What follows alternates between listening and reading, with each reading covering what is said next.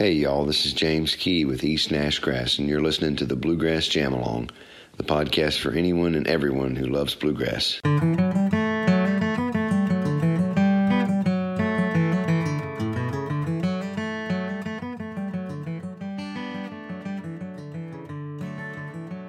So, my guest on Bluegrass Jam Along this week is James Kee. Uh, James is a singer and guitar player for a band called East Nash Grass, and we are here to chat about their fantastic new record, which has been out for a couple of weeks now. James, welcome to the podcast. Hey, thank you. I really appreciate that. Happy to be here today. It's such a cool record, and um, I think what I like about it is particularly the idea that you sort of came together as a band through having a regular gig, really. Like most bands start off as a band and then go and find some gigs and you sort of found a gig and turned into a band, and I think that's a really cool way of doing it. Yeah, that's uh, that's that's basically exactly what happened.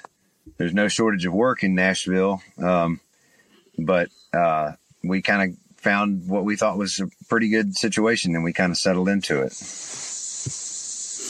And it's like there's something about that idea of having a residency in the same venue that um, is a really cool thing, just in terms of getting your getting your stuff together because you you have a regular gig at Dee's Lounge in East Nashville, which has been going for a few years now. And there's something. I mean, I, I grew up listening to the Beatles and that whole mythology about them having a gig in Hamburg when they just played every night, and also reading about J.D. Crowe playing, you know, the Holiday Inn, and there's just something about just a regular gig that that really sort of gets your act together, isn't it? We were kind of reminded of that when we first started, and uh, several friends of mine started showing up and they, they would tell me, uh, you know, we, have been playing Monday nights and some of my friends would say, Oh, you guys need a Friday or a Saturday gig or something like that. And I realized pretty quick that I didn't think we did need that. Um, because Monday ended up being a unique night. Anywhere else in the country, you'd almost never be able to do a Monday night gig and have any kind of attendance. But living in a place like Nashville where so many of the residents there are in the music business. They're out on the weekends. They're not there. Nashville turns into a completely different town on Friday and Saturdays. And uh, when I first moved there, I would go out on Fridays and Saturdays, and I realized I wasn't making any real good connections on those nights, you know, because the musicians and people in the music business that I wanted to get to know were out and about working. So when Monday rolls around, there's not, you know, most people are getting back in from whatever they've done over the weekend and they'd like to get out and have a drink and socialize and so forth. And so I, I realized pretty quick within just the first couple months that there was going to be a lot of great opportunities there to meet some of the, you know, some of the fine working musicians in Nashville, which was really, you know, as, as a bluegrasser, that's who we really wanted to meet anyway, you know? Yeah. So how did that gig come about in the first place? How did you sort of start working there? Um, so I guess Corey got the gig for Harry. Harry had had two stints in Nashville. He's from Arkansas, and this was his second stint. And he, me, and him moved to Nashville about the same time. And um, so Corey was just trying to find some work for Harry. Corey wasn't even really in the band at that point for another about a year and a half later when he joined. Um, so I think it was through another mutual connection. Dee's was a new bar, and Monday's a hard night to fill, even in Nashville.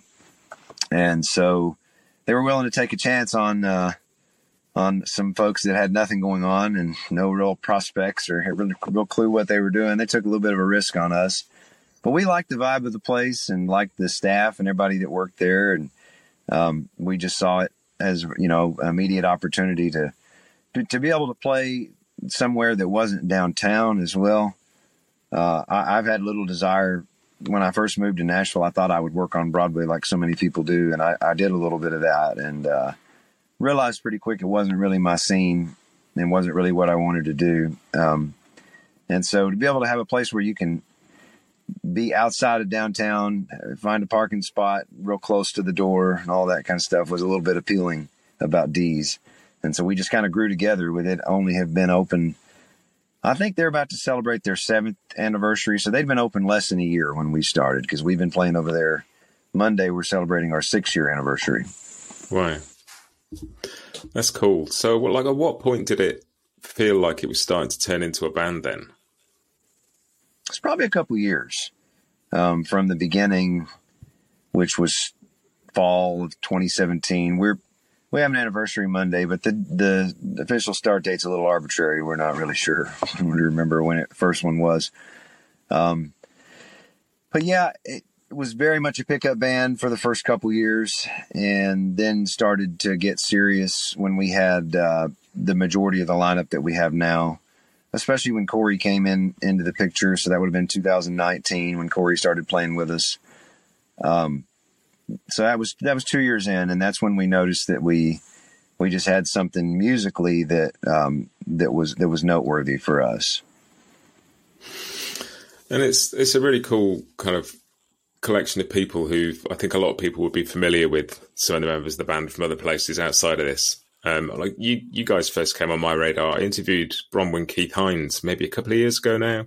Oh, cool. And obviously, you, you sang on her record, and Harry played on the record. And um, she was just like telling me about about about you being one of her sort of favorite singers, favorite people to play with in Nashville. And then like just your names kept cropping up again. I interviewed Dan Tyminski, and he you know has mm. several members of your band in his band, and he was raving about about how good you guys are. And um, mm-hmm. you know, and just sort of then piecing it all together. So I'd seen Corey play with David Grier in those sort of lockdown tune sessions that everybody was sitting at home watching on their sofa. Um, yeah. Uh, and I actually saw Jeff play with Nickel Creek here earlier in the year. Um, nice. And so it's all these people you start. That's one, one of the things I love about this sort of acoustic scene is you start seeing names just following you around. Everybody's playing right. everybody else's records, and it's like it's such a it's such a cool scene. It's it overlaps so much. There is, um, there is. I think that's one of the things that that drew me to Nashville at a pretty early age. Um, just because I grew up before the days of streaming being popular, and so I listened to most of my music on just a few CDs and tapes and things that I had, and I saw a lot of the same names as I would read the liner notes of all of these projects, and and I remember I would see. So I would, I would see some of these names pop up all the time, and uh, so when I moved to Nashville, I wanted to get to know some of those guys, and I was surprised at how accessible um, they are. You know, because many of the guys that are the most recorded in the world even are not famous. Uh, they're, they're, famous amongst us, you know, amongst musicians, amongst our group. But uh, that, that, that's an interesting observation. I'm glad to see that. I'm glad to see that, that folks are, are you know paying attention because there is uh, there's a great community of, of, of, of really wonderful folks and and musicians here and that was to me probably the the most encouraging part of Nashville is just how inclusive I found everybody to be. If you're really in love with the music, if that's your primary motivator for being here, then this is a great place for that. And when did you when did you come to Nashville? Uh, about seven years ago. I'm from East Tennessee. I'm from Chattanooga, so not a very far drive, about 150 miles. Um, and my mom's side of the family it was from right here in Nashville and has very deep roots and been here for a couple hundred years, in fact. So, um, it, with with majority of my family living here already, um, I, I, had always kind of wanted to, to to live in Nashville, and I didn't know when, at what point in my life that would happen, and um, I started thinking about it in 2016 and decided to to make the move at the end of that year. So, right about se- almost seven years ago. And has music been like part of your life from the start? Yeah, absolutely. I started singing as soon as I could walk, I guess, and sang in church choirs and school choirs and the Chattanooga Boys Choir, and uh, got into bluegrass when I was about ten. My granddad, who was from here in Nashville, played banjo and, and played guitar, and he got me into bluegrass, and and uh, I just really was enamored with it. And I've listened to a lot of country music too, and um, I really like anything that's got good singing. That's always been my that's always been what motivates me the most, uh, more so than playing even. And I think that's because I, I, sang first. Um, so it, it was a lot easier move for me than others, you know, because I would imagine it'd be more daunting if I didn't have family and, and friends. And I already knew how to navigate the town because I've been living here for so many, you know, living in East Tennessee for so many years. So it was, it was an easy step for me. And once I moved here, it was, um, it was quite obvious that I had made the right decision. It's interesting talking about the singing because I think um, like so much bluegrass is obviously like really impressive instrumentally, and that's sometimes what you notice first. But some of my favorite like albums, the singing is the thing that just floors you. Like whether it's Skaggs Rice or some of the bluegrass album band stuff, or some of the Doyle Lawson and Quicksilver stuff, or like people now like Sarah Jarosz, whoever you know, if you've got a great vocal on top of it, that's you know, it's not great music without a great vocal. Well, I always liked it because uh, you're born with what you got, and you got to figure out how to make that work. And there's nothing else you can really do about that. Yeah, it's the, sort of the most direct form of musical communication, isn't it? Because you are the instrument. There's no sort of like you can't get obsessed with the gear. You can't go down a rabbit hole of finding the right guitar or changing your strings or buying a different pick every week. You've just got to get on with it. Yeah, that's that's exactly right. And yeah, you, of course you can you can take lessons and you can learn different ways to sing, different styles and all that. But in general, you're you're left with the instrument that you've got. And uh, so, part of me always uh, always found that interesting because everybody can sing. It's just a matter of you know learning how to use your own voice. Um, but it was just what drew me in at an early age and, and still does. Um, still is what motivates me the most. Any any genre of music I listen to, it, it's going to need to have good singing for me to be interested in it. Yeah, and I, you sort of mentioned the country influence as well as bluegrass, and I definitely hear some of that coming through on this record. There's definitely like not just the the singing, but also some of the song choices. It, it's got quite an old school feel to it. It feels like a record that could have been around for years almost. Well, that makes me feel good to hear. Uh, that's always what I wanted because as I've gotten older, I think those are some of the most important things that you'll leave behind. Life is short, and the you know it's your your records can can last longer, much longer than you do. And so we were, we we I don't know that we intentionally set out with you know you're always hoping that what you record is going to be remembered and be looked upon fondly, but certainly a, a a goal of ours was so that it would sound timeless. You know meaning that it would age well, and um, hopefully it will. We'll see. To to be determined. Yeah, and it's a great record. I love it. It's it's also got quite a laid back feel. It's not like sort of sort of hot driving bluegrass. It's got a very relaxed quality to it. It sort of sounds like it doesn't sound forced at any point. It's got a load of energy, but it doesn't sound kind of like anything's being pushed really hard. And maybe that's just because you guys have been playing together so long. I don't know, but it's it just all feels like it's in the spot, if that makes sense. Uh, yeah, I, I, appreciate that. I think everyone has um, quite a bit of experience in the studio at this point, and we hadn't really worked together as a band as much in the studio, um, but everybody knows what to do and knows what will work for them and how to be able to do their best work. And one of the things that we thought was important in making this record is it's really just us in that room. Um, Sean Sullivan engineered it, and you might even could say that he co-produced it because he did help when we would ask him to. But in general, there was no one else present in the room. There's no guests on the record. Um, we just wanted to, to just be us, and uh, we really just kind of rolled into the studio each day, not even necessarily knowing what we were going to do, knowing what time we needed to be there and knowing about what time we needed to start and stop. But in general, we just kind of went with the flow on it, and I think that uh, that that vibe shows through on the record. And it wasn't just the recording too; it was the song selection. Even it was like, well, we went in knowing we might have five or so tunes that we wanted to record, and we did those just to get it out of the way and get comfortable with the space, and then we just immediately, you know, went on to whatever else we we we felt fit. And that was that was neat. As as the recording process unfolded, we it's almost like we learned more about it, you know, and, and about what this record was going to be. That's really cool. And presumably, like if you've had a few years of doing a residency somewhere together, you've got a pretty large amount of stuff in your repertoire. Yes, yes, indeed. Um, and I think the first record probably is indicative of that. I think there's like 14 songs on the first record, and we, we probably could have kept going. Uh, this one, we I think we cut one. There was one that we eliminated from the record that just wasn't quite. Uh, just rhythmically, just didn't seem like it. It was on the same page as everything else we were doing. Um, so yeah, we had more that we could have we could have drawn from, um, but these just kind of seemed to fit together. But definitely playing playing that weekly residency really allows you the ability to workshop songs, jokes, bits, whatever. You can really find out what works and what doesn't. Because sometimes you might hear something and you think, man, that'd be great. And you, you try it out on people, and it doesn't work.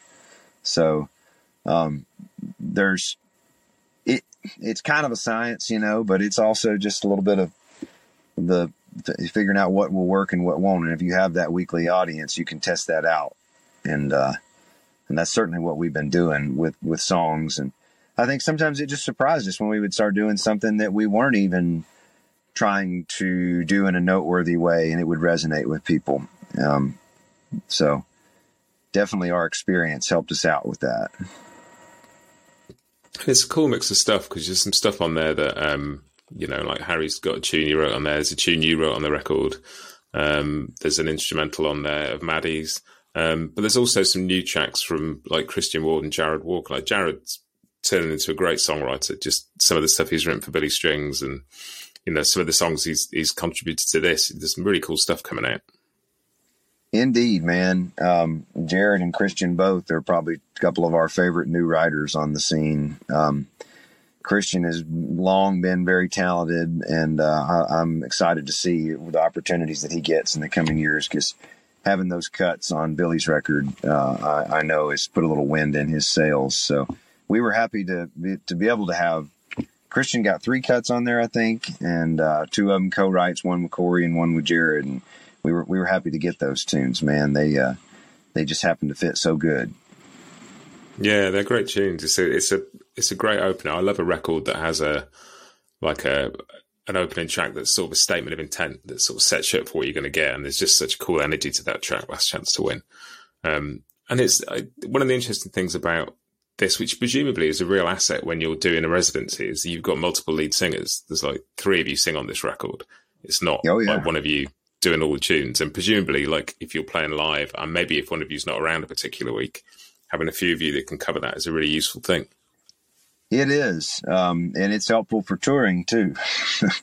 you know, because it's uh, it's tough when you have to sing everything, and I've done that before, and um, I, I, I probably sing the most in, in, the band, but I certainly love to be able to switch it up. I, I think it, for one, it, it it helps us be a band more than an individual or solo act. And there's just not as many bands, uh, maybe as there used to be. I don't know, but to me, it certainly seems like in mainstream music, there's a lot less bands. And I think from a management and business side of things, I can understand why, because it's a hell of a lot more work to put together uh, an ensemble that's you know a democracy like what we have, where we don't have one person who's necessarily calling the shots. Um, so things might take a little bit longer, but I love that dynamic because if somebody shows up to to see us and they don't particularly like me, they can just hang tight for a minute, you know. Or if they don't like, you know, somebody else in the band, they can just it's just a carousel that's always moving. And at, from an entertainment standpoint, that seems to help us a lot because I, I hear feedback all the way around from all the singers in the band that that people that and different people like different things and it just it allows us a lot more depth I feel like, and a, a lot more ability to, to cover more ground and hopefully appeal to more people. Yeah, and it's something that you don't you don't always get that often. And whether you like, it's again you go back to the Beatles and you got everybody sings something, or Nickel Creek they all mm-hmm. sang their own songs, and I, I think there's something really interesting about that because you've got such a wide palette to play with there, and and hearing different voices is great. Do you, is, does one of you naturally sort of take the front person role on stage, or is that another thing that you sort of share? That's that's typically me, um, and that's mostly through habit. I do share my time on on the mic, um, but I was kind of the constant all these years um, at Dee's. I've probably had um, less, particularly since the you know COVID years. I've not done any any music hardly at all outside of uh, outside of East Nash Grass, whereas the rest band, rest of the band is always working with with different artists and working with some of the best in the business. I did for a little while, but I've had a few other a few other things that have you know that have kind of taken my time here in Nashville. I, I manage some land here, and um, that's exactly where I am right now. In fact, I'm outside a lot, and so um, I've after the after the pandemic hit, you know, I just decided that uh, I would just focus all my musical energy on East Nash Grass so that oh, that also allowed me to be there each and every Monday when they couldn't, and so I assumed that role of being front man, and I probably had the most experience doing that as well as anybody in the group, with all of them being sidemen for their whole career. I, I, I did have some some some MC experience, and that's kind of how I, you know, came into that role. But I do make sure that everybody gets their time to be to be able to speak and to to relate to the audience. And same with bringing new music. It's we we're always doing stuff as a unit. We're always going to bring songs that everybody likes and and uh, and and if if we have something that we feel like it's not getting fun or people aren't liking it in the band, then we'll take that out. So we're we're always trying to make sure that it's not a one man show. And has it been easy to sort of keep it going for all these years? So we say six years next week, and you know, with everybody going off on tour with different people, particularly recently with half the band going off with Dan Tyminski, that's kind of that's a few people going in one go. Is it is it sort of easy to keep it together, or has it been a struggle at times? Um, yes and no. If I find something I like, um, I will do it forever. I'll I'll just you know I could eat the same breakfast every day, um, and you know me me moving up here was the only time I'd ever moved. You know I'd I'd lived in the same place and been around the same folks for my entire life for 28 years prior to moving here. So I liked that part of the Monday night residency, you know, because I enjoyed it. It became part of my routine. So that part was easy for me to keep showing up. As far as keeping the group together, um, sometimes it's been tough. Uh, it, the musically, it's never been tough, but it has definitely uh, tested my patience at times because it seemed like every time prior to the the present, seems like every time we get a little traction or we get something going, somebody famous would come along and offer things that we can't. You know. Um, and over the last, really the last year and a half or so, that started to change some. Um, whereas everybody doesn't feel that they have to take an opportunity that comes along to them just because it's good. Uh, we've got the same manager that, that Dan Tyminski has. We're, we're booked by the same agency. So there's some synergy there as well. Um, and I also want to be able to keep this element of East Nash Grass members being able to play with other people in Nashville. I think we roundabout way kind of patterned our our our business after the Nashville Bluegrass Band, who when I was a kid were part of everything and always doing cool stuff and not not just you know in Nashville but all over. Then they were part of everybody's records and that just it that to me it made them seem so interesting that they were all doing all these different things all the time. And so we don't ever want to move away from that. Um, i still want to be able to have everybody in this band be able to take session work and maybe occasional other road gigs and things like that. But it, everybody's definitely made a marked shift in, in the last year and some change to give more of their time to the band. And that's been encouraging and i would be remiss if i didn't credit corey for being a, a, a great visionary for for all of us. When any of us, including myself, have gotten impatient or discouraged, Corey's done a great job at seeing the big picture. Um, which for us that means you know that this could last for for many years. It's a band, it's a partnership, so it will end one way or another. We know that's the case. Hopefully, it'll end amicably. It could end with all of us, you know, no longer being here anymore. You just never know. But being that it's a partnership, it is a finite thing that we're doing together and we want to make last as long as we can. And I think that's where the records come in is we just want to be able to make great music that, that people can enjoy for, for, for years to come. Yeah, it's, it's I found that really interesting. Like going back to talking about seeing people's names crop up in different places and just seeing, you know, and I think it's true that thing you were saying about that there seem to be fewer bands around at the moment. And like just seeing within the space of a few months like this record coming out, and then seeing the Mighty Poplar thing as well, which has got a similarly sort of slightly old school bluegrass vibe about it as well. And they're really cool things to see because I love records like that, you know. Um, and they're, they're they're quite different as as a sound, but just it's again it's a band full of people that I'm going to hear play with somebody else in three months' time, and you know yeah. it's it's great to hear like that those things are an ongoing thing, a bit like you know bluegrass album band, they all had other stuff to do, but it ran for a long time, and that's just some of the best music that was made at that time. No doubt, man, and it's very timeless. Yeah, totally. Um, and I know at one point you and Harry swapped instruments because Harry was playing guitar and you were playing mandolin, weren't you? Yes, I played mandolin my whole career. And was that switch to do with sort of practicalities, or did it just sort of happen and felt good? Both. Um, we played a show that a friend of ours got for us out in Idaho, in fact. Um, and I don't remember why, but um, he he had he had switched us up where I was playing guitar and Harry was playing mandolin, and Harry's a great guitarist, um, and I certainly loved his guitar playing, and I had been a mandolin player most of my career. Um, honestly, I'd never played guitar professionally in a band, maybe other than a song or two here and there, uh, but it was my first instrument. Um, but once we did it, man, it just worked musically. I found I found it easier to lead the band particularly on weeks that maybe uh, we've got a sub or something like that. It's a hell of a lot easier for me to show somebody how something goes by playing guitar. It's easier for me to set the pace and set the rhythm as well playing guitar. And then I kind of understood why maybe all these country singers play guitar. You know, it just seemed to, seemed to make a little bit more sense. But also, I think you've got to work with the tools in your toolbox. And man, Harry's a great mandolin player. Yeah, yeah, yeah. And I think, you know, I, I I, I think I'm a fine mandolin player, but what Harry added to the show was way more than I could, and it fit his persona, and it just allowed us to be more flexible in a lot of ways that I hadn't really considered. So once we tried it, I just knew I had to get used to it, um, and you know, part of that, in part of my you know, insistence on playing mandolin all these years may have just been due to my own laziness. Because man, it's a lot more work to play guitar. The damn thing weighs a lot. I got I got to fly with it. I got to carry this huge heavy case around everywhere.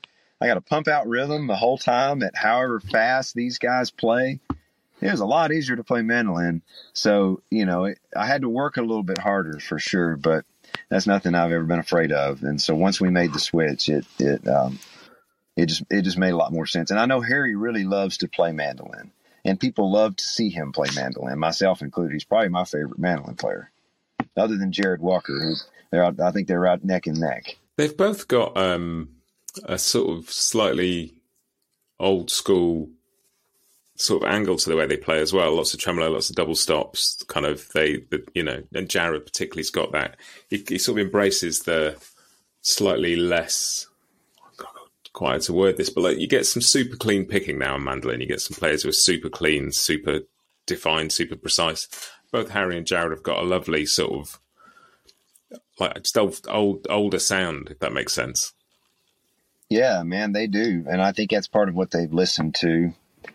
You know, they've they've listened to a lot of the old music and the old mandolin players, and trying to take trying to take from them and and you know use that influence for something that's new and different. So it's like I think some of the things that turned me off as a mandolin player from Bill Monroe was that it's like kind of abrasive sometimes. You know, Bill singing, his mandolin playing both could be a little abrasive. Might be a little sharp, might be a little out of tune. I don't know. But it still was really great and really powerful. And as I developed as a musician, I listened to that more and understood that a lot better when I was older. When I was a kid, I was dismissive of it because I didn't have, I, I just didn't have the full breadth of, of knowledge that I have now. And I think that's kind of what they've done with like Frank Wakefield and Bill and try to take some of that power and some of that feeling, but make it cleaner and, you know, as, as in tune as we can get. And they, they both do a, a, really great job of that. And I, I just, I, in my opinion, I, I think that's that's where where a lot of their influence is, is, coming from. Yeah, and I haven't got to see Harry play live. Um, being over in the UK, I haven't had a chance yet, but I love I love what I've heard of his playing on record. It's just, and when I talked to Dan Tyminski, he was sort of raving about him and saying he couldn't believe that. Like every time he played something, he played something completely different. Always, like you said, he's, like said, I could still listen to him all night because he's never going to play the same thing twice. Yeah, he's he's blossomed a lot in just the last few years. Like it's he's really come into his own, and and and I think I think people can see that when they when they see him live or hear him in the studio. Yeah, I first heard him on that um, that Bronwyn Keith Hynes record, and just you know he stood out immediately. Um, and Dan was also raving about Gavin on Dobro, just you know how astonishing he is. And when you think that Dan Tyminski is a guy who stood next to Jerry Douglas for most of his adult life, he, he knows what good Dobro playing sounds like. Yeah, you you know some things in life you just can't fake, and that's one thing I always loved about the music biz is that you know it's a real put up or shut up kind of discipline. And um, Gavin, when you hear him, it's just he's just undeniably talented, and he has he has a deep musical understanding that just really comes through, and he's kind of a once in, in a generation talent. I mean, he, he really is. And so to be able to play with him is a huge privilege. And you've had, you know, like Harry won um, an IBM, IBMA Momentum Award. Was it last year? Maddie won one the year before. I think Gaven's up for one this year. So you know, there's Mm-hmm. you correct. know, it's a, a lot of uh, a lot of musical talent in the band. Yeah, and Cory won that award some years ago as well. Yeah, it's incredible. Um, and so, is the are you getting a chance to tour this record quite a bit, as well as sort of continuing the residency? We have recently, yes. We did a little run up in the Northeast, which was our first time up there, and I think we were we were very well received. And we definitely are making plans to go back next year. And we went to Maine, for Labor Day a couple weeks ago. We're going to Arizona tomorrow, Colorado next week. Uh, we'll be in IBMA in Raleigh at the end of this month, and Arkansas that weekend, at the last weekend of the month. So we've got to tour a whole lot. It slows down a little bit as we come into uh, as, we're, as we're coming into fall. And uh, I think we're going to ramp it up next year and, and, and probably tour even more. We're, we're coming to Europe for the first time. We're going to be in Switzerland in February. Oh, brilliant! We're pretty excited about that, um, and we're we're hoping that yeah, we're we're hoping to to get over to, over there, you know, at least once next year to Europe. But that one's for sure in February. Oh, it'd be cool to see you over here in the UK if you make it. That'd be amazing. We'd love to, man. I've always wanted to go. I've been to Ireland several times, and so we'd, we'd like to get the band over there too. But uh, we would definitely like to get to the UK as well. Yeah, I mean, I'm I'm going to be over at IBMA um, in a couple of weeks, but I think I leave just before you guys play. Well, we have some showcases with Mountain Fever uh, Wednesday and Thursday nights there. Oh, no, Wednesday. I'll have to come to that. Okay, yeah, we're there. It's late. I think it's like ten or eleven o'clock. But yeah, we'll we'll be there. Cool. Oh, I'll come to Wednesday. Brilliant. Great. Um, and like I was gonna, you know, I was gonna ask sort of what's next, but it sounds like it sounds like this is next. It sounds like this is kind of this is the deal now, and you you you know going to tour this record, start thinking about another one, keep playing week in week out. That's exactly right. We've got a party Monday for our six year anniversary. That's the most immediate thing after uh, this weekend. Like I said, where we're going to Arizona. Um, but yeah, I'm already I'm so forward thinking, uh, you know, that I'm I'm already thinking about the next record, and I'm thinking like, well, what songs do we want to put on that, or what should I be writing about, or what should I be trying to be in tune with, and I, I it's maybe a little little early for that, but um, I'd think within six months we're we're wanting to be working on this next record. I mean, it's funny with the the whole way records are made. By the time you end up talking to somebody like me about a record, it's probably been made for like months, and your head's naturally thinking what's coming next. Well, that guy from Spotify seems to stick his foot in his mouth a lot, but he said a comment that, that, that got a lot of attention a year or two ago about artists needing to make more content, and uh, he's not wrong. It's not Spotify's fault that the streaming world is what it is, um, but people consume more content than they used to. I mean, it used to be such that a, a band could go get photos made like once a year and get some eight by tens printed up. And we all know that's not the case. We have a photo shoot every other damn month, it seems like. but you, you have to have more content, and that includes the music. And so, especially when you're at, at our stage, we're just now kind of getting some momentum and just getting some name recognition. And for us to be able to keep that up, we, we gotta, we gotta keep pushing the content. And it's fun, man. We're, we're thrilled that people have been real receptive to this and, and and seem to be enjoying it. That was the goal of the record, you know. And um, I, we we had this discussion internally with the band. Like someone was asking me not too long ago if I'd ever dreamed of having a number one record, and I, I said no. What what kind of a kid sits around and dreams of charts? Like I dream of music that reaches people and that people love and that resonates with them. And uh, will I be unhappy if it goes to number one? Of course not. That would be great but it's not a metric by which I've like planned my life for many years. Um, so to me, it's it's a huge privilege for us to be able to make music that that people can connect with, and if if we've done that on the first two records, then we damn sure want to continue that on to the next one. Yeah, and I, you know, just really feels like there's some momentum building around this. It's you know, I keep seeing you you guys crop up and people talking about you, and there seems to be a really positive reaction to the record. So I hope it is hugely successful for you, and uh, really looking forward to hearing another one at some point. Well, we are too, man. We're we're excited about it, and uh, I really appreciate all the kind words here today. Well, thanks for taking the time to do this. It's been it's been a real joy chatting to you. Well, likewise, Matt. I really appreciate you being a little bit flexible with my uh, my luddite tendencies over here to get my technology working. it's all good. It's all good. Thank you.